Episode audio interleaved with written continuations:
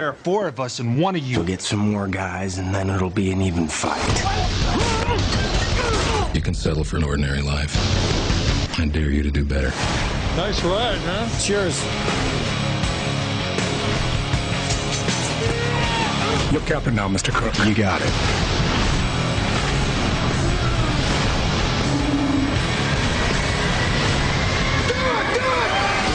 Star Trek, rated PG 13. Hey everyone, it's Rico, and that's another TV spot from that little movie called Star Trek that's just less than now two weeks away from premiering just about everywhere, and people all over the world are getting to see it before me, and well, I'm not jealous. No, not really. Well, maybe a little. anyway, we're going to be talking about an original series episode uh, today, a two parter called The Menagerie. We're also going to be covering, of course, things about the movie, lots to talk about there, uh, a few other news uh, bits and announcements and things, uh, you know, just usual Treks in sci fi stuff. Also, uh, a collectible I'm going to talk about later on in the show related to the movie. Uh, just whole ki- kinds of good, uh, geeky goodness. This is a podcast, what are we at? 224. It is April the 26th, 2009, and this is Treks in Sci Fi.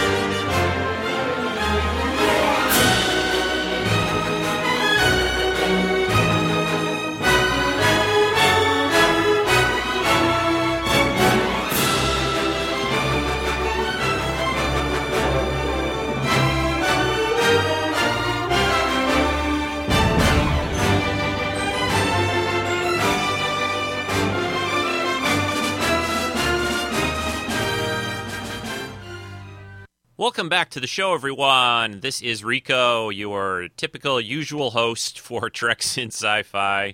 Typical and usual. Isn't that kind of redundant? I don't know. Anyway, uh, gonna have a good show for you this week. I think uh, lots of fun, lots of things to cover. Uh, last week's show was a little different, and uh, I've gotten a lot of really good feedback uh, about the little inner Rico show when uh, Rick Moyer and I basically chatted. He kind of interviewed me, asked me some, uh, you know very deep and thought provoking questions. And uh, it kind of led to some ideas for future shows, maybe. Uh, maybe getting a few more people on with me to cover episodes and, and things like that. And we'll try to mix that in as best we can uh, with uh, the show and the podcast in general.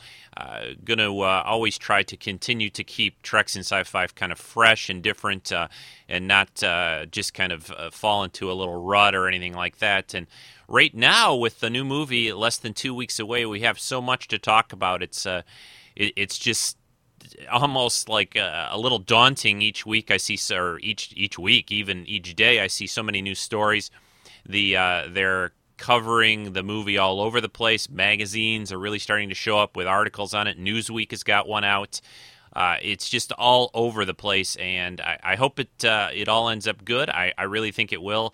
A lot of the early reviews are in. I only am hearing the the bottom line, and and I haven't really heard anything negative at all, which is uh, you know, it's not a surprise to me. I, I think, uh, you know, this has been a long time in coming, almost seven years since we've had Star Trek on the big screen again. Uh, Enterprise went off the air back in, you know, 2005, right around the time I started the podcast. So, you know, almost four years uh, since I began the show. It will be at least this fall. And now that we're getting a new Trek movie and, and hopefully possibly another one or uh, not too long after that, and who knows, maybe another TV series. So just tons of things to cover on Treks in Sci-Fi. And I, as always, I always I haven't done it really, maybe specifically in a while, but I just want to thank everyone, people that have listened, you know, from the very beginning, people that may be just tuning in recently due to all the Star Trek fervor and excitement going on. Uh, this, uh, you know, is a show about Star Trek, but we also cover Star Wars, science fiction, uh, lots of other topics, other TV shows and movies. Uh, you know, I even did, you know, things about the Wizard of Oz a few weeks ago, some video casts. So, again, we really try to mix it up. Uh, along that uh, uh, line a little bit, I just wanted to mention that I will be uh, at and going to the Novi, Michigan Motor City Comic Con that they have pretty much every May. This will be the weekend of May 15th, 16th, 17th. I will probably uh, 99% sure be at the convention on Saturday, the 16th. We've got a big guest uh, this year, Carrie Fisher. Princess Leia is going to be there, which will be great because I've never really seen her, I think, at a convention. She doesn't come out this way very often. So uh, that'll be fun. A lot of other guests. Uh, Garrett Wang from um, Voyager will be there. Tony Todd, another Star Trek uh, guest and just to lots of other celebrities. I did a little video show from it last year, and I'll probably try to do something like that this year. But I wanted to mention it. Anyone who happens to be in Michigan, Ohio area, or even Canada, uh, that uh, might be want to, you know, maybe meet up. I've met a couple people there in the past uh, who listen to the podcast. You know, shoot me an email, treksf at gmail.com, and let me know. Uh, and be happy to say hello, have a little hot dog from the vendors there, and just chat a little bit. Also, uh, James Cawley's going to be there. The Star Trek New Voyage is now Star Trek Phase 2 guy, uh, and he's going to be showing his fan film, Blood and Fire. I think the entire film will be ready by then. They've only shown the first part of it on the web so far. So that'll be exciting. I'd like to be able to get a chance to talk to him a little bit. I hopefully maybe be able to do that to at least uh, if he gives some kind of a talk, maybe ask him a couple of questions and things. So uh, lots to cover, and hey, let's get to it.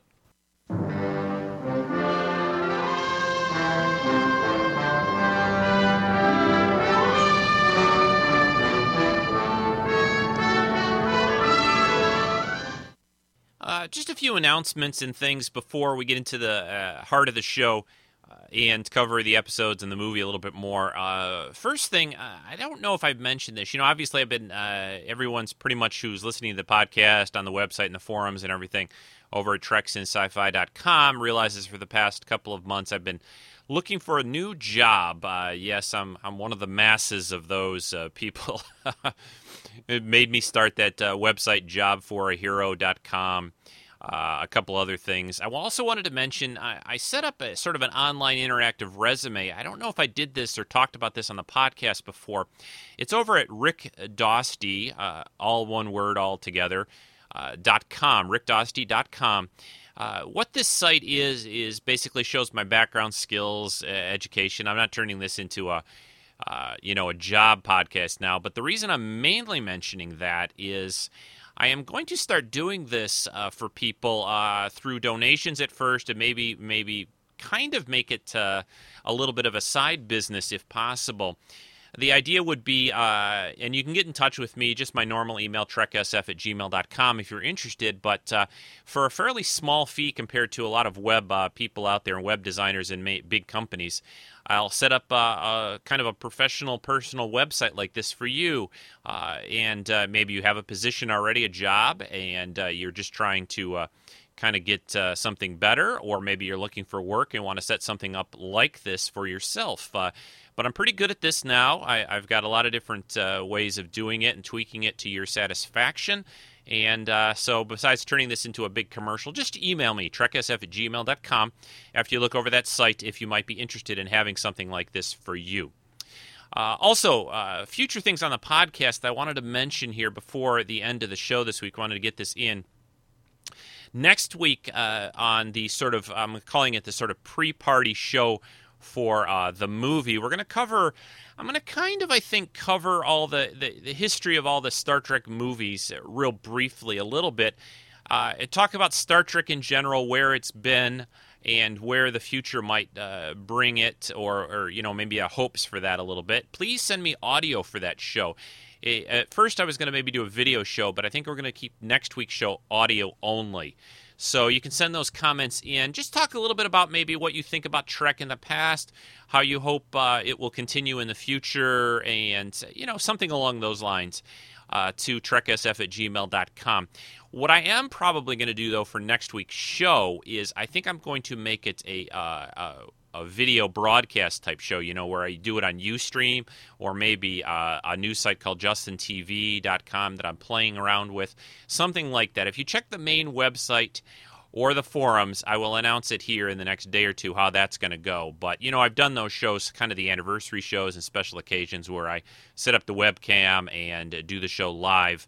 Uh, it'll probably be uh, recorded next, uh, you know, Sunday afternoon, uh, which is May the 3rd, I believe, something like that. And, uh, sprinkling in the clips that you send in also for the show. So I thought it'd be fun to do another web show. I haven't done that in a, in a little while. So and then lastly, the next show uh, after that, which will be the weekend after the movie opens, will be covering the movie basically. That will be the show. Uh, that is going to be a video show, and that show I would really love. It's probably not going to come out until Monday of that weekend rather than Sunday. I'll need some more time on it. Probably Monday, which will be May, what, 11th. I will be putting it together and putting it up uh, that weekend's going to be rather crazy and busy for me for a number of reasons, even besides the uh, movie. I've got to move my son uh, from one place to the other at uh, school for the summer, uh, just lots of things. So, the uh, idea again for that show will be to cover the movie. I would love people to send in video, you know, a couple of minutes of what their thoughts are if they've seen the movie. Uh, it will be, you know, a very tight thing to do. You know, the movie comes out on the 8th. You'll have the weekend. Like I said, I won't be putting it finally together until on Monday, so you have kind of to Monday early to get me your little video comments and thoughts about the film. I'm sure most people listening to the show will be out seeing the movie fairly quickly. I am now, I've got tickets for the evening of May 7th, uh, the first showing, 7 p.m., to see the, the film. So uh, I will be seeing it on Thursday evening and uh, be talking all about it that weekend on the video cast. So those are the announcements. Any questions, just email me and I will try to uh, clear it up. But uh, that is what's the, the future for the next couple of weeks on Treks in Sci Fi. Greetings, Guildies. I'm Kenny. And I'm Jenny. When you're not listening to the Treks and Sci-Fi podcast, why don't you listen to Knights of the Guild? The official fan podcast of the web series The Guild. Each month, we'll bring you the latest news about the Guild cast, including what projects they're working on and what conventions they'll be attending. Also, we'll be updating you on the current season, We'll talk about some behind the scenes fun of season two. as well as having cast, crew, and fan interviews. So head over to iTunes and subscribe to Knights of the Guild. Or go to our website for a direct download at knightsoftheguild.podbean.com. Zaboo!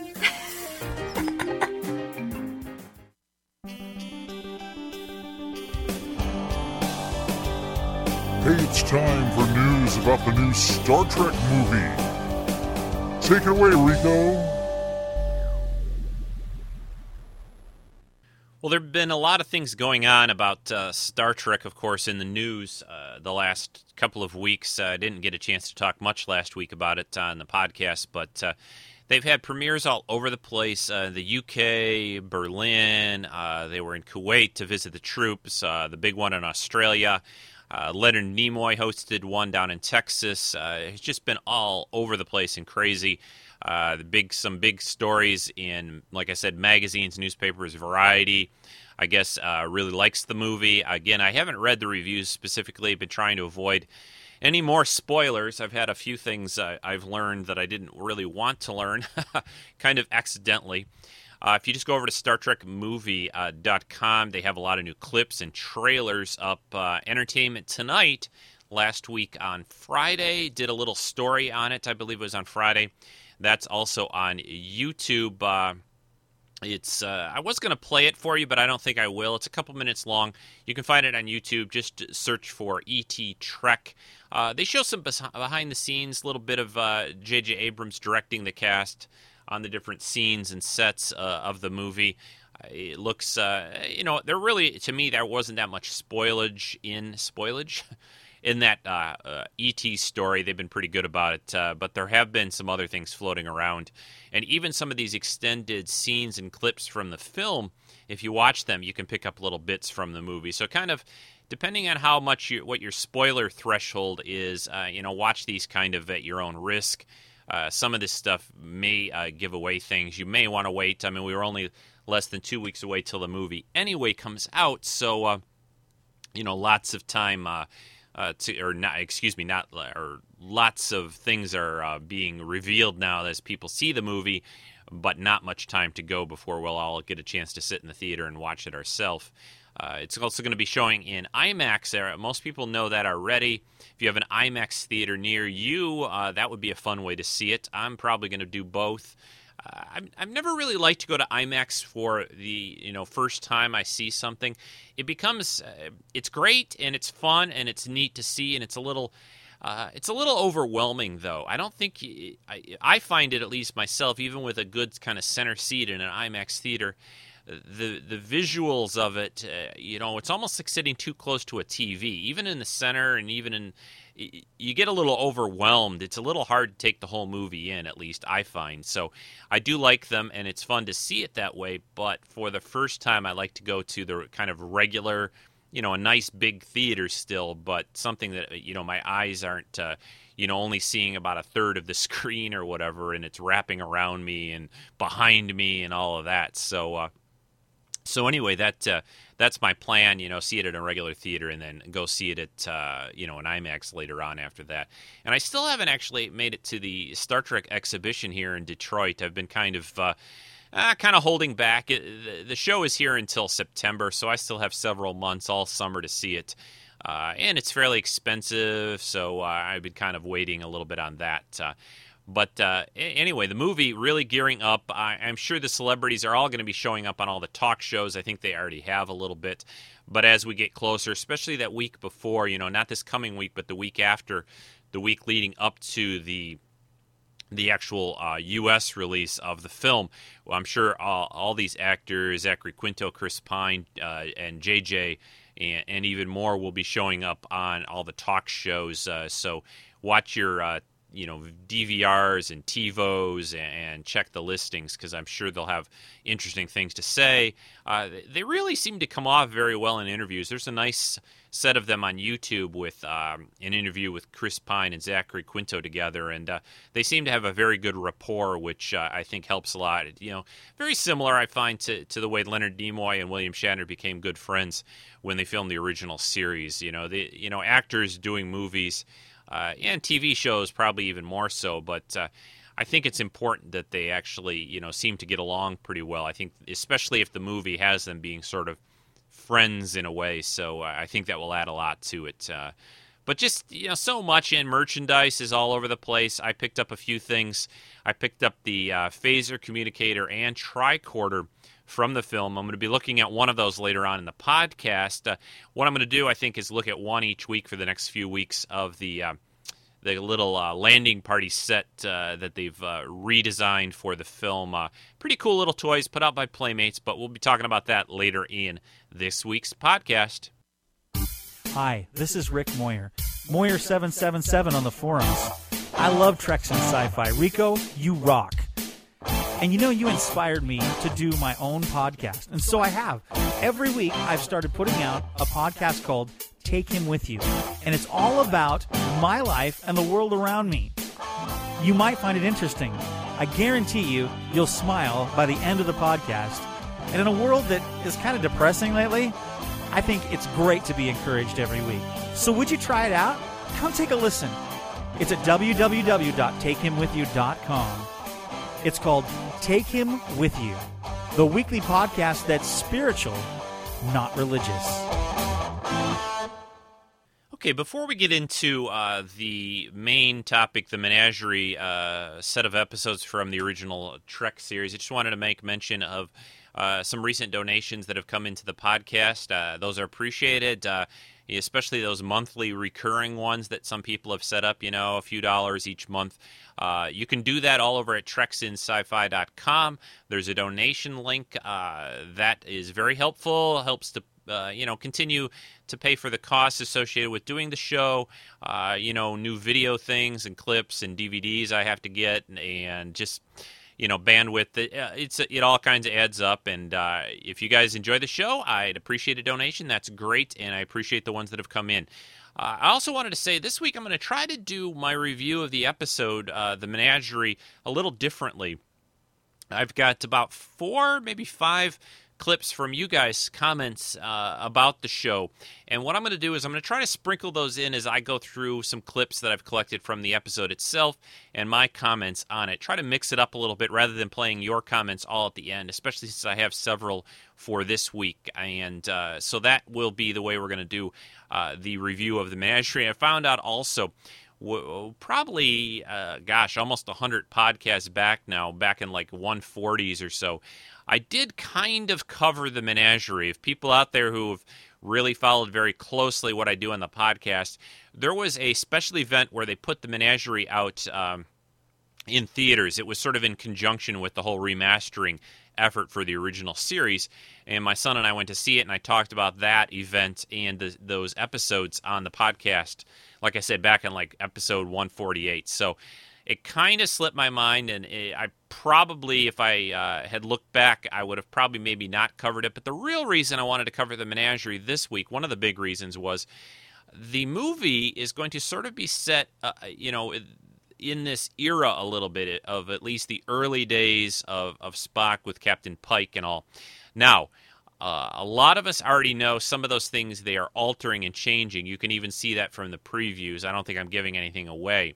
So I thought it would be kind of interesting to go back and look at this set of episodes uh, in in the way it was done in the original series and contrast that a little bit, and we can think about it as we go into seeing the new Star Trek film. I, I hope that kind of uh, works and makes sense. At least that was my thought on, on looking at this and uh, covering these episodes this week on Treks in Sci-Fi.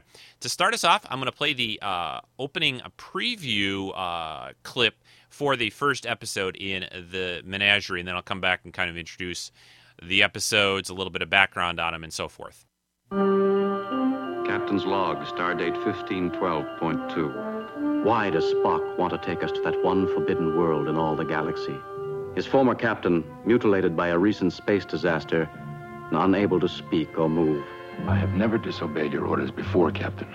I know it is treachery against Captain Kirk, but I must do this. No vessel, under any condition, emergency or otherwise, is to visit Talos 4. And to do so is the only death penalty left on our books. There's a false entry in the log right now which doesn't jive with the established facts. How do you explain that? I can't, but to question Spock of all people. Doctor, as senior officer present, I present myself to you for arrest. You're a perfect choice.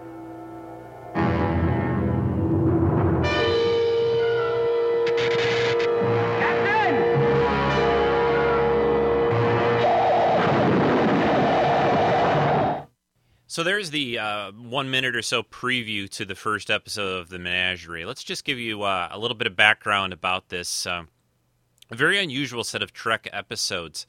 Most people are aware of this. I've talked about it a few times on the podcast before. But Star Trek, uh, when it first started back in the 60s, and Gene Roddenberry was uh, first working on it and trying to get it uh, greenlit as a series, you know, they make these pilot shows they still do that to this day. They'll make a, a, an episode of a series and and then they will air it sometimes. Sometimes they don't even air it. They'll just air it for the studio people and try to decide, hey, are we going to turn this into a TV show or not? Well, Gene Roddenberry wrote a very ambitious script called The Cage, which was made into the pilot that is incorporated that story with uh, Captain Christopher Pike, not Captain James T. Kirk is uh, what is incorporated into this set of episodes in the menagerie. The Cage was the first Star Trek pilot made with a very different cast, uh, a different look to the uniforms. The the sets were slightly different. The overall, you know, story and mission was the same. It was about a starship, uh, a captain and his crew out exploring the galaxy. You know, seeking out strange new worlds and and that. But uh, you know, it had a little different tone to it. The uh, that pilot though, the cage, the network, uh, the classic line or the classic thing that's always been said, you know, is that the network said it was a little too thoughtful and a little too ce- cerebral and a little too sci-fi. I think for network television, they felt, you know, you've got these uh, aliens with these big heads, you know, putting uh, this captain in a cage, more or less, uh, and and trying to mess with his mind and, and make him believe these things. Uh, you know, very um, kind of a classic sci-fi story, really. And I'll talk a little bit more about that as we go through the the uh, episode. But they again just didn't like it very much. So what Gene did is he created a new uh, group or a new, excuse me, new uh, sort of new cast to a degree, and he also made a new script. Uh, that was the second pilot where No Man Has Gone Before with Kirk and Spock and and most of the things in place that would later in turn into the original Star Trek series. But Gene had this pilot around the cage, and you know, in the early days of the original series, it was very fast and they were a little script short and things like that. So Gene very cleverly decided to make a two part episode called The Menagerie, where basically it would be sort of one of those campfire tale things, flashback in a way where he was going to take the pilot the cage and incorporate it into another episode. And I, I, think it's just a brilliant idea especially the way especially the way that he does it by bringing back uh, the first captain at least uh, as the series says it. Unlike you know in the animated series there was a captain april. But anyway really the first captain of the enterprise before kirk captain christopher pike they meet him. Uh, he's been uh, very much injured in an accident, saving some other people, some radiation. He's in this uh, little chair. He can only kind of move it around slightly. He can blink yes or no. He can't really move. He, his mind is completely still there. He's just physically disabled, which to me is, is like just the, the most, you know, nastiest, just terrible thing to have happen to somebody, especially somebody like a starship captain who's out there and doing things and just uh, it's just a very difficult thing to watch. And and that's kind of the crux of this episode. You know spock takes him kind of kidnaps him in a way to get him back to talos 4 and allow him to go back to this sort of world of imagination. So that is the kind of broad strokes of what this uh, whole set of episodes is about I'm going to play another clip here. Uh, this is early in the first part of the menagerie where uh, Pike uh, meets up with Kirk and crew. And listen to this clip a little bit and keep it in mind when we watch the new movie, which I think things will be changed a bit. You ever met Chris Pike? We met when he was promoted to fleet captain. About your age. Big, handsome man, vital, active. I took over the Enterprise from Spock. Served with him for several years. Eleven years, four months, five days. What's his problem, Commodore? Inspection tour of a cadet vessel. Old Class J starship. One of the baffle plates ruptured. The delta rays? He went in, bringing out all those kids that were still alive. Just wanted you gentlemen to be prepared.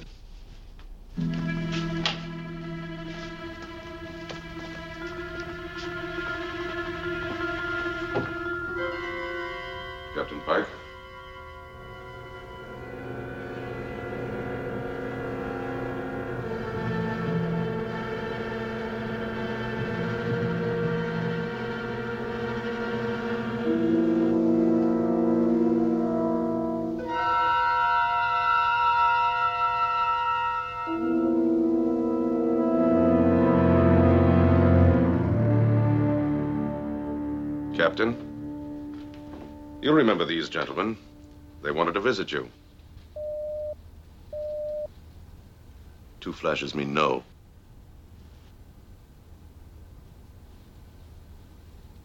I thought you might make an exception for them.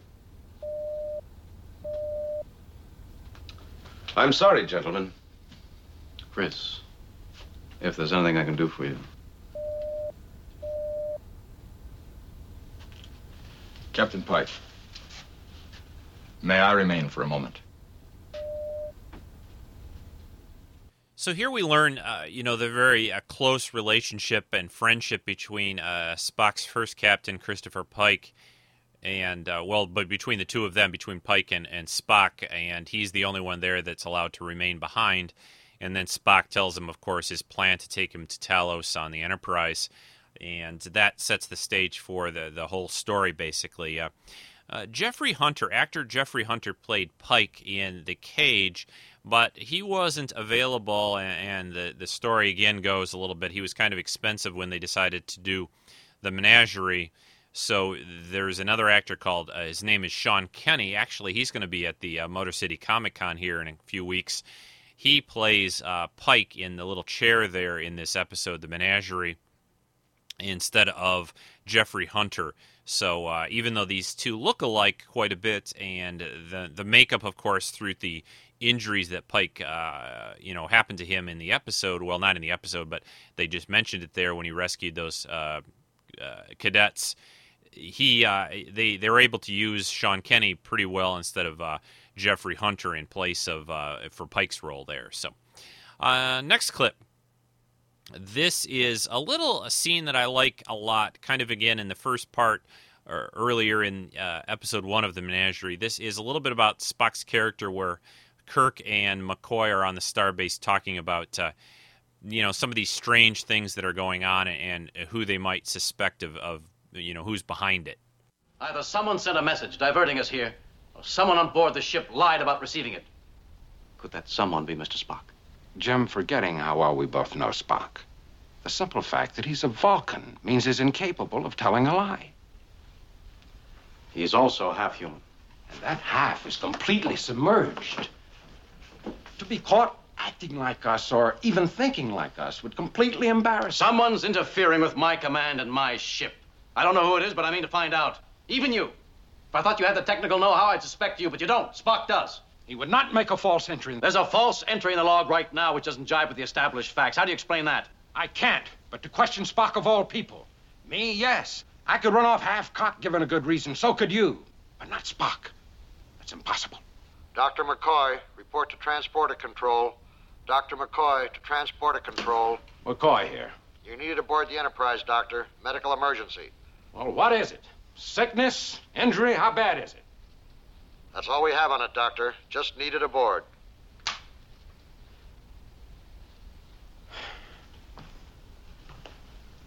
Probably somebody discovered a hangnail.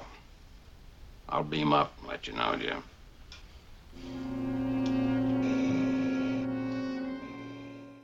I wanted to comment a little bit more on actor uh, Jeffrey Hunter, who played Pike in the original The Cage uh, that I was talking about a little earlier this actor uh, was really trying to uh, get into movies. Uh, they actually, he was going to be in the second pilot in Where No Man Has Gone Before. Uh, well, at least he was offered it, but he turned it down. He wanted to focus more on movies. And so, kind of the rest is history. You know, William Shatner comes in playing Kirk and set the uh, you know the stage for the original series uh, and you know a lot of Star Trek to come. So, uh, but Jeffrey Hunter decided not to do the second pilot. Uh, and uh, the very tragic thing about him, though, is he died very young. He was only like 42 years old. He had a stroke, uh, and then uh, he actually had another one from what I'm uh, reading here. he had it at home, fell, hurt his head also, and died at the age of 42 in 1969. He actually died just about the time the uh, original Trek went off the air in May of that year. So, very unfortunate, very sad uh, situation. Uh, somebody who uh, I thought had a lot of uh, future ahead of him in film and, and on television as well. Uh, Jeffrey Hunter died way too young. It's a very sad situation. So, but he was Christopher Pike in The Cage. Uh, and you know the thing about the cage that always uh, you, you, know makes me uh, think about uh, another film that Roddenberry has always said, Gene Roddenberry always said was a big influence on Trek is Forbidden Planet. When you watch the Menagerie and some of those uh, scenes uh, that were put into it from the original pilot. Notice how the uniforms and the style and the look and the way the crew acts with each other and and then watch the classic sci-fi movie uh, Forbidden Planet. Uh, there's just a, a, lot of very similar things between the two of them, and I, I really like that tone. Uh, I think Trek, you know, the original series, they they became a little bit more tight and a little more friendly, a little more close uh, close between, especially like McCoy, Kirk, and Spock, and that worked, and and it worked to great uh, to a great degree but there's a very different tone between you know the original series uh, the, in what they did on the cage. Of course, it was just the pilot, so who knows if they had done a full series with that, maybe they would have become a little uh, more friendly. Uh, you know, Pike as a captain, especially, is a lot less. Um, uh, you know, he, he he's a lot more stern, a lot more like maybe a kind of a more military and tough uh, captain guy. He comes off at least as that, uh, you know, as compared to Kirk, especially even in some of the early episodes of the original series. Although Kirk's a little stiffer at first and then kind of loosens up over time, and that, that's to be expected. Now I'm going to play uh, one of uh, the comments from uh, one of our um, callers. Uh, this is actually, I think, over his cell phone. This is Just X, I think, from the forum, talking about the menagerie. Hey, Rico, this is Chris, Just X on the forums. I thought I'd give a quick comment on the TOS episode, The Menagerie. I believe it's one of my top three favorite episodes next to City on the Edge of Forever and Devil in the Dark. And I really love what they did with incorporating the footage from the failed original pilot into the only two-parter of the original series. I also like how information and story points from the episode has found its way into pop culture references and other sci-fi television shows like Farscape. When Crichton tells the DRDs we're going to use the Captain Pike method, one beep for yes, two beeps for no, in order to communicate with them. Overall, I give it a four out of five, and that's pretty much it. Uh, keep up the good work, Rico, and have a great podcast.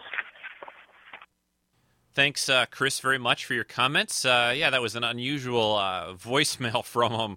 Uh, from his phone, so I hope you guys heard that okay. I'll try to fix it and clean it up a little bit. Uh, but uh, yeah, you are absolutely right, Chris. There are some references from this episode and, and that have shown up in other things like Farscape. Uh, Farscape always touched on Trek quite a bit. I think Crichton was supposed to be a pretty big fan of the series. Uh, this is also turned up on other shows like uh, South Park, for example, and just that little beepy chair that uh, Pike has in these episodes. That's shown up in quite a few things too. So here's another clip. This is, I think, when Spock is taken into custody in the first part of the menagerie. Doctor, as senior officer present, I present myself to you for arrest. What? The charge is mutiny, Doctor. I never received orders to take command.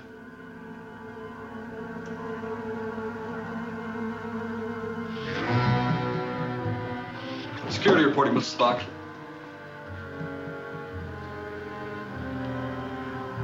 Doctor. Mr. Spock is uh, under arrest. Is confinement quarters enough? Adequate, Doctor. I'll make no trouble. Well, confining. Yes, sir.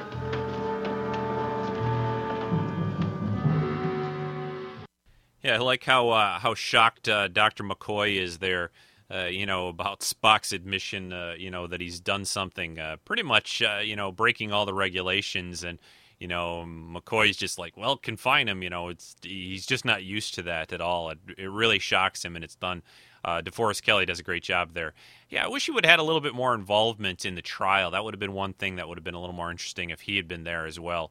Uh, I think he's in the room, but he doesn't really get a chance to do or say a whole lot. So, um, next up, related to that, is uh, when they start looking at these trial logs, it's it's very uh, surprising to Kirk and Mendez. Uh, about you know what these things are because they, they mention how uh, starships don't make records like this and there's a very slick explanation. Obviously, Roddenberry, when he wrote this two parter, he wanted to include all this cool footage and everything that they did in the original uh, Pilot the Cage. And it, it turns out it's the Talosians actually that have been sort of feeding this information to uh, the um, the court martial board, uh, which you learn out later in these uh, in the episode. But uh, in order to see this scene, well, Spock has to sort of def- deflect the question of where where did all this stuff come from. Mr. Spock, I'm truly amazed at your technical prowess in somehow manufacturing all this. I congratulate you on your imagination. But this is a court of space law, not a theater. Captain, please tell the court this is not imagination, nor some clever photographic record. Are we seeing the actual events of 13 years ago? Yes, gentlemen. On that screen, as it happened, the incredible experience of Captain Christopher Pike on Talos 4. If after witnessing this, the court wishes to turn this vessel back, I will release this ship to manual control. You're in no position to bargain. This is ridiculous. This man mutinied, stole your ship, abducted Captain Pike. Well, for me, this has gone far enough. We still haven't heard the full story. I vote to continue. Then I vote we do not. Deadlock. And Not since a I'm deadlock. There's still one member of the trial board to be heard from. very well, Captain Pike. It's up to you. Do we continue under these conditions? Yes.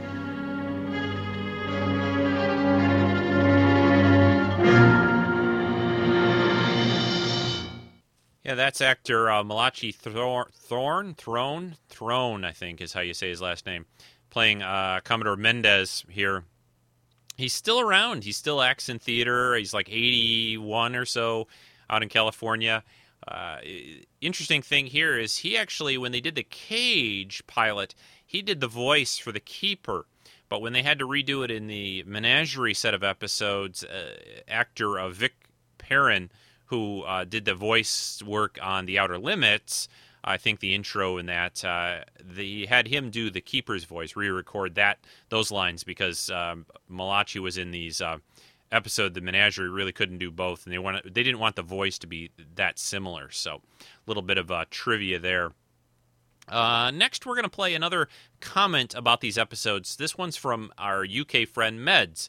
So take it away, Meds. Uh, his is about two minutes and 48 seconds long. So he will comment about these episodes. Uh, here we go. Hi Rico, this is Meds from Waffle and this is just a small comment regarding your featured episode Menagerie. When I first saw this in the early 1980s, I remember loving the uh, clips of going back to the old Enterprise. Although even then at a young age, I couldn't quite figure out how you were seeing what was going on in the Enterprise by going through space and into the top of the bridge. Um, I remember being slightly annoyed by that and looking at my toy Enterprise and seeing, well, I don't get how they do that. Um, small things, but you know what us geeks are like. Um, and I didn't really think much else of it until recently when I went back and saw the episode. Um, thinking about modern technology now, um, I find it really hard to believe that a injured captain like Pike um, can only just about sit in a chair looking like Davros from Doctor Who with two flashing lights. You'd think uh, in a, an era where you have um, starships, you know, shooting around the galaxy, that they'd come up with something better. Stephen Hawking is a classic example. That man can do uh, astrophysics and with a, a slight twitch in a nervous system in his eye. Let's go figure about that one then, eh? it's only a picky thing. Um, the also thing as well was when I was looking at it, I was thinking I could never understood why they didn't get back uh, the original actor to who played Pike to play this part. Um, where he must have been probably contracted to do something else. I know he he died recently after Star Trek ended, but Sean Kenney, I think his name is, played um, the injured Pike. And he was actually in two other episodes of Star Trek. He was in Arena and A Taste of Armageddon playing the T'Pol. And when you actually look at him, there is a similarity to um, Jeffrey Hunter, who played the original Pike. But when you think about the makeup that's actually put on him, uh, you could have just generally used anybody, I suppose. But um, there we go. That's the world of Star Trek. Um, at this point as well, according to um, the information he given, Spock had worked with Pike for 11 years. Now I understand that the fact that Vulcans are obviously, you know, they look they can be look younger and when actually considerably older, but it blows the uh, the impression of Spock working with Kirk for the new film. But that's neither here nor there. Anyway, it's a it's a great episode. Going back and watching it now, I still haven't seen the remastered and updated version because we don't seem to get them over here in England. Or if they have, they've probably been on some cable channel that I don't have. So hopefully, when um, the, uh, the the money gets uh, a little bit better, I can buy the updated versions on either Blu-ray. That does mean me having to buy a Blu-ray player hmm. uh, and watching it then. Anyway, thanks for uh, doing this episode, Rico, and uh, keep up the good work, old boy. Chin chin. Yeah, good point about the technology with Pike. Uh, I, I, guess the, the idea is, he, you know, he was suffered such massive radiation and all the effects that that's all they could do for him. I, I think it's kind of interesting, though. You're right with, with what they do these days. What you know, what they would be capable of in the future for uh, medical advances. But uh, that for some reason that part of the show maybe when i first saw it because it was such a long time ago it never really bothered me that much about it uh, yeah the the remastered ones are definitely worth seeing they did quite a few cool effects for this and that's why i think they released it in theaters back in uh, november of i think it was 2007 they have some cool uh, shots of the shuttle with Mendez and Kirk in it chasing after the Enterprise. Some new things on the starbase, uh, and, and, just a few little other touches that they put in uh, in these episodes to make them more interesting to see. So, thanks very much for your comments, Meds. Uh, next up, we're going to get into part two, uh, and this is, uh, let's see, where are we at? I think eh, I'm going to have to pause it here. I got a few clips to play. Oh, yes, this is the one about just saying how they want uh, Pike back. It's a fairly short clip, so listen to this. Who is she? Why have they stopped the images? Because they know that Captain Pike is fatigued. We can reconvene later. Then they care about the captain. They want him back. Alive, sir. I demand to know why. If you'll be patient, sir, the answers to your questions. You're forgetting you're on trial, Spock. You will answer all questions put to you. My answer to your question would be quite unbelievable, sir. I regret we'll have to wait and see it there.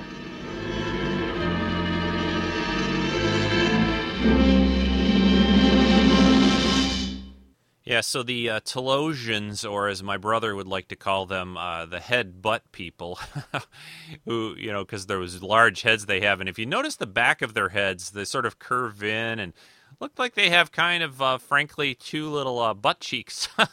oh, maybe do I need to bleep that? I don't think you, have to bleep that, but anyway, uh, the Talosians want Captain Pike back uh, into the world of illusion, and uh, I wanted to mention uh, how, to me, how innovative the idea of this whole uh, episode is. Even the cage, and when they bring it into the menagerie, you know, this idea of these aliens who have the power of illusion in their minds to create kind of any world for themselves. There's so many other TV shows and movies that have sort of taken on this thing. You know, think about the holodeck on. Um, the you know TNG and things like that, where you can create this virtual world. Think about all the video games that we have these days, and how it gets more and more immersive. Think about the movie series The Matrix. That one to me is very much like this. In other words, you know, Neo is given that chance to to live in sort of the real world or have a life of illusion, and and, and that is exactly what the, they're saying and doing in this. You know, these aliens. Uh, they have, uh, you know, their their power of their mind, you, you can just sort of be caught up in it so much that you believe everything that they're sort of feeding you. And it, it's a it's a theme that runs through Trek and a lot of other episodes as well, and and sci-fi in general. But uh, you know, being done back in the early '60s, th- this was uh, you know pretty innovative. And you know, the idea that anything your mind is so powerful, you know, it's just like having a dream and how vivid and how real it can seem sometimes and then you wake up and you kind of go, "Oh, that's reality." So, uh, it, it, if anyone has seen, and oh, I, I, should mention it too. I did see that new uh, Battlestar uh, thing, the Galactica uh, pilot Caprica, this past week, and I won't say that much about it. I did enjoy it. Uh, it's a lot different than Galactica was, but uh, there is a big part of that movie that is related to sort of a virtual life and a virtual world that sets the stage for a lot of things that will happen probably in the Caprica series and in Galactica in general. So uh, just similarities all over the place uh, from uh, this set of episodes. And, you know, sci fi has done it even before in novels and stories and things. This wasn't the first, but it is something I think that's been looked at uh, quite a bit over the years and sort of uh, been a springboard for other things that we've seen. Next, I want to play another comment from a listener. This is from Joe Billy Bob on the forums and his comments on the menagerie. Hey Rico, hey Treks and Sci-Fi. This is Joe from Toronto, Billy Bob from the forums, and uh, just wanted to give you a couple of comments on the menagerie. Uh, I've always really liked this episode, and uh, personally, from a television standpoint, I think it's kind of a stroke of genius. You know, Roddenberry and whoever else was in charge at the time kind of saying, well, we have this episode that has been done and that we think is very good and that we think our fans might like, but the network hated. But Spock's in it, so let's tie it in. And they did. And I think it works very well. I think it works very well that they brought in Captain Pike, though I believe he wasn't portrayed by Jeffrey Hunter in the episode, though I might be wrong about that. Actually, no, I think that is the case because otherwise they would have made him talk.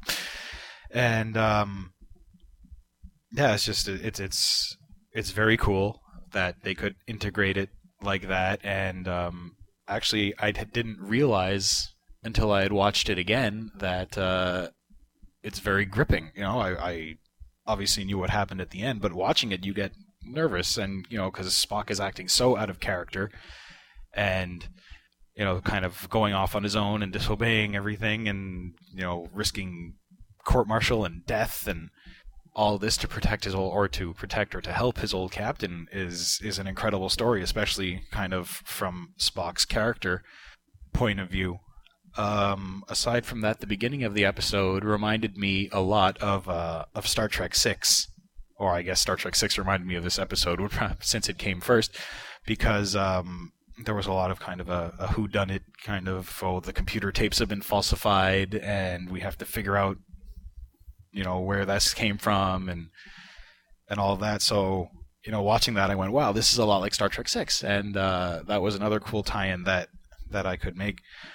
So, uh, to keep my comments short, overall, uh, amazing episode, very well done, great idea to to use the original pilot that got shot down, and um, thank you very much, and uh, thank you, Rico, for the podcast.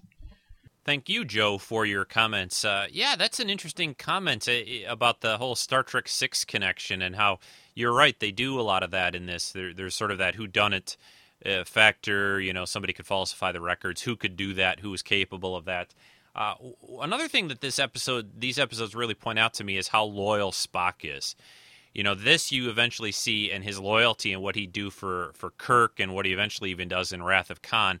You know, uh, a Vulcan, very you know supposedly logical and you know not uh, you know fill of filled with emotions, uh, but the loyalty that he shows Pike in this and eventually, you know, he grows into that for Kirk as well, uh, is just superb. And I think Leonard Nimoy pulls it off so well. It also shows so much to me in these episodes how dangerous uh, Spock or any Vulcan would be. I, maybe not any Vulcan, but Spock especially, and what he can do with the Enterprise and the computers and everything like that.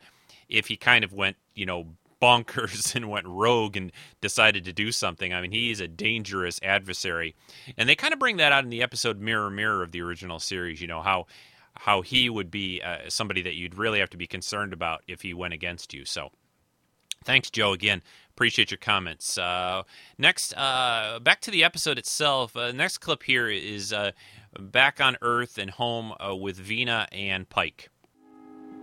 You're home. You can even stay if you want. But we're not here, neither of us. We're in a menagerie, a cage. No. I can't help either one of us if you won't give me a chance. You told me once they used illusions as a narcotic. They couldn't even repair the machines left by their ancestors. Is that why they want us? To build a colony of slaves? Stop it. Don't you care what they'll do to us? Back in my cage, it seemed for a couple of minutes that our keeper couldn't read my thoughts. Do emotions like hate, keeping hate in your mind, does that block off our mind from them? Yes. They can't read through primitive emotions. But you can't keep it up for long enough. I've tried. They keep at you and at you year after year, tricking and punishing. And they won. They own me. I know you must hate me for that. No, I don't hate you. I can guess what it was like. But that's not enough. Don't you see? They read my thoughts, my feelings, my dreams of what would be a perfect man. That's why they picked you. I can't help but love you. And they expect you to feel the same way. If they can read my mind, then they know I'm attracted to you. I was from the very first moment I saw you in the survivors' camp. You were like a, a wild little animal. I'm beginning to see why none of this has worked for you. You've been home, and uh, fighting is on Rigel. That's not new to you either. A person's strongest dreams are about what he can't do. Yes, a ship's captain, always having to be so formal, so decent and honest and proper. You must wonder what it would be like to forget all that.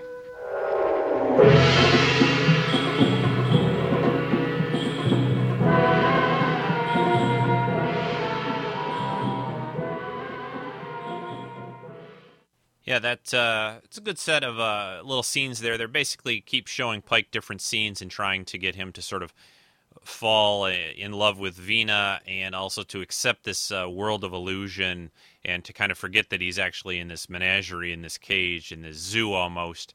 Um, then that leads to the scene where uh, Vina is the Green Orion slave girl dancing around, and a classic scene from original Trek, and led to all the Green Orion slave girls throughout the uh, years in other Star Trek series, especially Enterprise, brought that back quite a bit.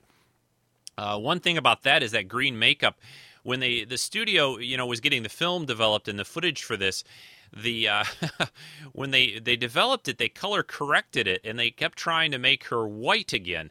And so this happened a couple of times when they were developing the footage as they were filming that scene. You know, they, they thought, oh, why is this girl green? And they kept trying to color correct the dance scene there for Vina. And uh, they had to eventually tell them, no, don't color correct it. She is supposed to be green. So, uh, kind of an interesting little tidbit there. Next up, I want to play another comment here. This is from Rick Moyer about the menagerie. Hi, Rico. This is Rick Moyer from Aberdeen. I just wanted to uh, quickly comment on the menagerie. This was such a cool show, the way that they incorporated the pilot into a two part episode. And what I liked about it the most, I think, was the creativeness behind that. The um, just the whole idea of this this thing being played on the screens and then of course the twist at the end when you when you realize wow this is all made up by the the aliens to uh, get them back to the planet and all this stuff. It's just really really a cool idea. I liked it. I also really enjoyed it uh, a couple of years ago i think it was now that or maybe a year and a half or so. I can't remember exactly what the time frame was when a bunch of us went to the movie theater and they had remastered it, you know, on the remastered version, put it on the screen, and we all got to watch it on the big screen, and that was really a treat as well. So, uh, great episode. It really is the essence of Star Trek. Lots of cool stuff in it. Love the the episodes back to back like that. Very very cool. Thanks for reviewing them. Thanks for Treks and Sci-Fi. What a cool website. What a cool podcast. It just rocks. Thanks, Rico. And thank you, Rick, for your comments, and uh, especially again, thanks again for the interview that we did last week. That was a lot of fun. We'll have to to uh, do similar things in the near future. Uh, back to the episode. I've got just one more uh, clip to play. This is near the end of part two, uh, when Pike decides to go back to Talos Four, and you know he's stuck in that chair, or he can have this life of illusion with Vina. Well, I know which one I'd pick, uh, and it's a pretty obvious choice, I think. Chris, do you want to go there?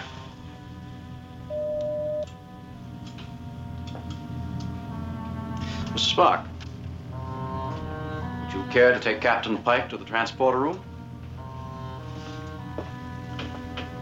See him off?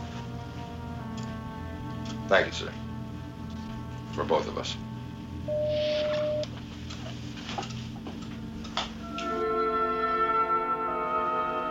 Uh, Mr. Spock, when you're finished, please come back and see me. I want to talk to you. This regrettable tendency you've been showing lately towards flagrant emotionalism. I see no reason to insult me, sir. I believe I've been completely logical about the whole affair.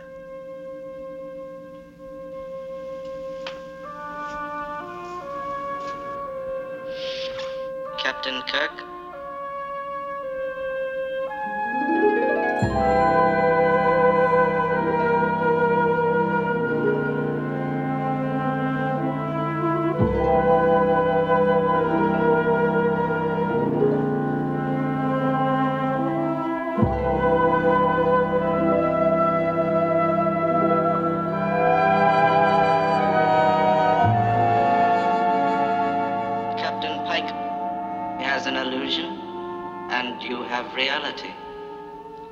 Find your way as pleasant.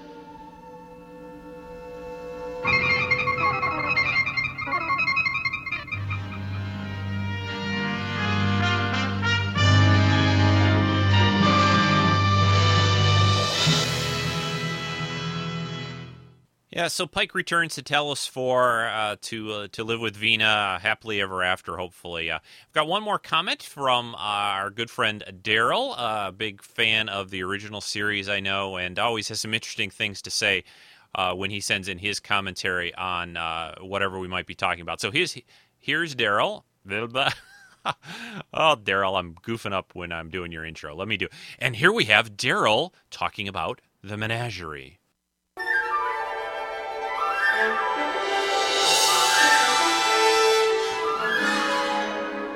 Hi, Daryl here. Some may think that The Menagerie was the first episode made and aired. Neither of these is true. The first pilot was called The Cage. NBC just didn't get the pilot and thought it was too cerebral for a TV audience, essentially calling their audience too stupid to get it. Star Trek was then given a second chance, which was unheard of in 1966, and a second pilot was ordered. This pilot was called Where No Man Has Gone Before. This is what gave Star Trek its life. The Menagerie really had nothing to do with Star Trek's beginning. The Menagerie was created by taking pieces of the original pilot and combining it with new footage. This, the only two part original Star Trek episode, was shown as episodes 11 and 12 in November of 1966. Paramount thought so little of the cage that only a 16mm black and white copy of the cage was made, and the original color copy was thought destroyed until it was found in an unmarked container by a film archivist in 1986. In 1967, The Menagerie won the Hugo for Best Dramatic Presentation. The only other Star Trek episode to achieve this honor was 1968's The City on the Edge of Forever. The whole story behind The Cage, The Menagerie, and Star Trek's beginning is fascinating and could fill an entire show of its own. Well, I'm already out of time, but before I go, here's one interesting fact. Did you know that the Talosians were actually played by old women and voiced by men? Originally, men were tested with the Talosian makeup, but simply looked like men in big heads, and not alien enough. So old women played the parts. Okay, back to you, Rico.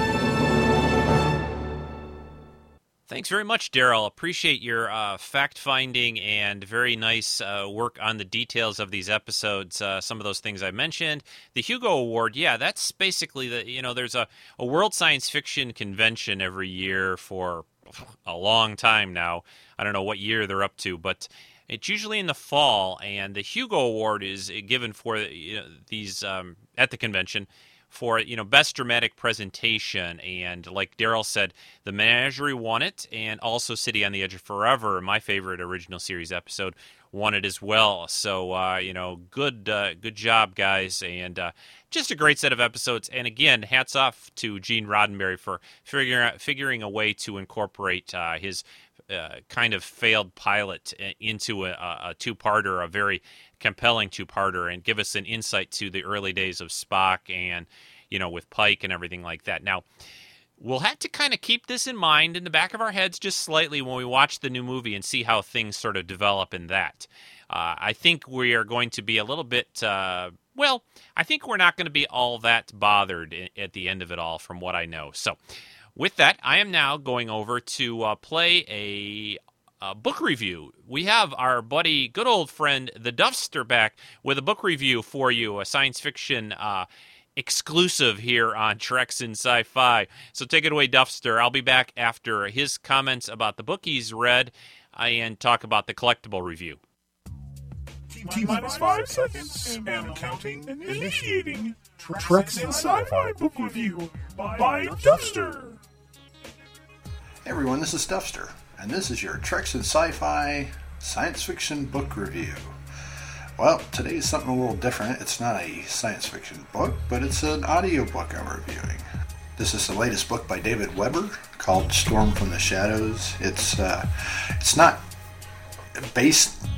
Honor Harrington's not the main character like a lot of his other books are, but it is in the same universe with a lot of the same characters. Honor Harrington is in the book, but uh, she's not the main protagonist in this book. Uh, the main protagonist is Michelle Henke, and that's a, a friend and relative of Honor's from past books. I have always been a big fan of David Weber and uh, the whole Honor Harrington series. I, I really think his description of space battles and space tactics is above, better than just about anything else I've ever read. I don't know if anybody listening to the Treks and Sci-Fi podcast has, has read Robert Ludlum books, but one of the, my favorite things about his books is the intricate plots, and you just go on an incredible journey through the ins and outs, and you really don't know what's going on a lot of times in the book until the end. Well, David Weber, Weber has really come into his own in that respect, also in the sci-fi type environment uh, with with huge empires at war, uh, manipulations by huge corporate planets. Uh, the main bad guys in most of the books lately have always been uh, the People's Republic of Haven, and that's an ongoing war with Manticore, which is uh, Honor Harrington's uh, navy. Um, they've always talked about another huge navy in this universe called the Solarian League Navy. Um, and we get to find a lot more about that environment and that navy in this um, book. Um, Manpower Incorporated is the bad guys in a lot of the a lot of the other books also. Boy, they're getting worse and worse. By the end of this book, you really despise these guys. But um, it, I tell you what, this this story is intricate. It's got all kinds of navies at war and tactics and, and surprise things that pop up on you. Uh, I've always found that if you're reading or listening to a book and something happens to make you go, "Whoa, I can't believe that! Uh, that's horrible." Well, that, that's a sign of a pretty good book, that, especially if it can. You, you, you kind of see it coming. You're like, no, that's not going to happen, and bam. Well, that happened multiple times within this book. It, it's a, it's a long audio book. Um, I got it off Audible. Um, it's it was in four parts. It's probably about 30 hours of listening, but I was I was gripped the whole time. Now, the one thing I do have to say about David Weber also is he's very, very descriptive and intricate. A lot of his conversations will provide so much background information on a certain subject from the, the the point of view of the person that's speaking that at times it can get kind of aggravating. There were times in this book where there was some action right about ready to happen and they switched the scene to um, another area and uh, you're you're like, come on, get back, get back to the action. But in this case, none of that really distracted me enough from the book to not be wanting to hear more about it. So this is definitely a great read. Um, you probably shouldn't jump into the Honor Harrington books at this point because there's a lot of other things that it refers to in this book. Uh, you probably could, but you probably would have a big curve on learning a lot you know realize what they're talking about for a lot of things. Um, so definitely uh, pick this one up, read it. It, it is definitely an excellent, excellent book. And uh, by the way, I just got one last thing to say. Thanks a lot for Rick Moyer for the, the new music and intro and out out outtakes for this uh, little thing. Uh, thanks, Rick. I appreciate it. So uh, this is Duffster, and uh, ta ta for now.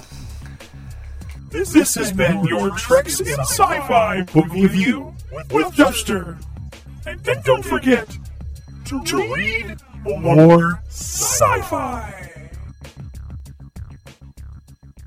Well, thanks very much for that book review, Duffster. Uh, very nice to see you back on the forums uh, and also to have another book review. I've never read any of those books and uh, I'll have to check them out. Uh, right now, I'm reading the fourth in the Star Trek Titan book series called Sword of Damocles, uh, which is pretty interesting, and I've been enjoying those uh, books. Just had that book four sitting around for a while. Haven't got a chance. But again, thanks for your book review, Duffster. Now, we're going to talk about a collectible review. I, I, want to say that I don't know of any of this that I'm going to talk about since I'm going to be looking at these new prop collectibles from Playmates from the Star Trek movie will be considered any kind of spoiler material. I, I will have pictures of these items up on the uh, website uh, in the collectible gallery. Uh, and uh, you'll be hearing a few little sound effects and deals like that. I don't know. I like to, to, to warn people. I don't think there's anything about the one I'm going to be talking about this week, which is the tricorder, the new tricorder that will be seen or is being seen, depending on where you're at, I guess, uh, in the new movie, in the Star Trek movie the overall thing for these, uh, as I look at these uh, three, I got all three: the communicator, tricorder, and phaser. Uh, the phaser and communicator I'll talk about on future installments. This week, the tricorder. They tried to at least take some of the original designs of these items and sort of incorporate them in what they did for the movie with sort of some updates and uh, you know some slight other changes. I am not completely sure these are supposed to be one to one scale to the movie props. I think it's close, but I'm not positive, so I can't really say. And I'm looking, trying to find out uh, in the box or packaging. But sometimes toys tend to be scaled down just a little bit because they're, you know, primarily designed for kids and that. But the the phaser at least looks fairly much, you know, fairly full size. It's again, uh, I, more of this will come out, I'm sure, over on the prop forums and things like that. Uh, maybe somebody out there listening knows. So I'm just going to go with the idea that these are pretty close to one to one scale to the movie props themselves. With that in mind, the tricorder that I'm holding in my hands that I just took out of the package, it's rather small. It, you know, it's more along the lines to me in size of the next gen, the TNG tricorder sizes that they had, very palm sized kind of you know about iPod, iPhone size you know item, a little thicker than those kinds of things. But it's styled very much like the original tricorder in a way. It's got sort of a curved top uh, and, a, and a little hinged front that flips open. There's a little uh, switch on the side, a little mechanical switch. You'll hear a sound effect when you open it up. I'll close it up again here and then uh, there are three lights on the front. Uh, uh, let's see, they're uh, yellow, green, and red. And uh, that again is keeping with there are three little lights on the tricorder from the original series.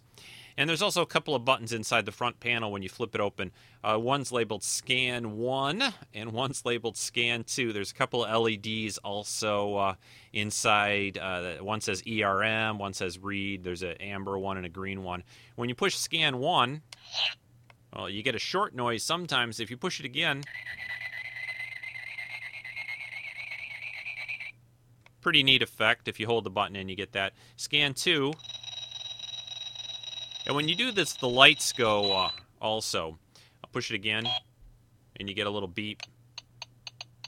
There's this clicky noise you can get. It, when you hold the buttons in, they'll make different sounds, and then eventually the sound stops after, and the lights are flashing while the sounds are going on. That's a very similar to the original tricorder.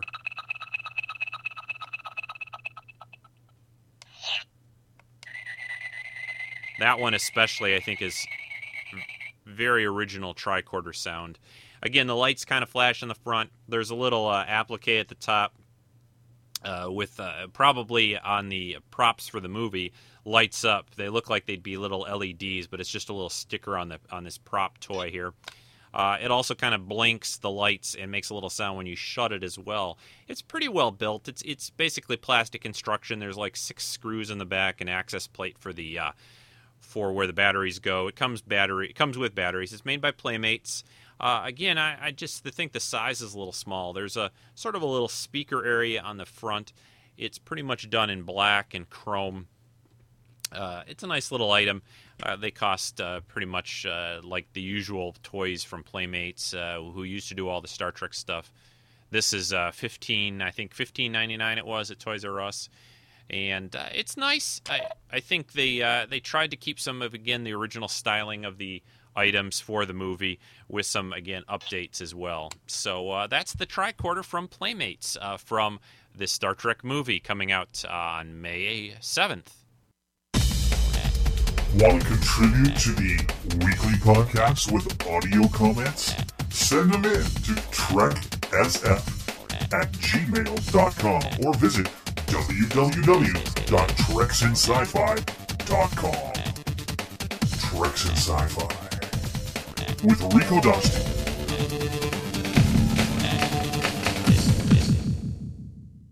Well, folks, that's going to do it for this week's edition of Treks in Sci-Fi. Uh, please, also, if you get a chance, if you enjoy the show, uh, again, I appreciate downloads every week. That's great. Visit the website, treksinsci-fi.com, the main page. I'm always trying to update that with new information. Also, an iTunes review, uh, anything like that would be great. Even if you've done one, do another one, or have your friend do one, or tell them what to write. Uh, only good ones, of course.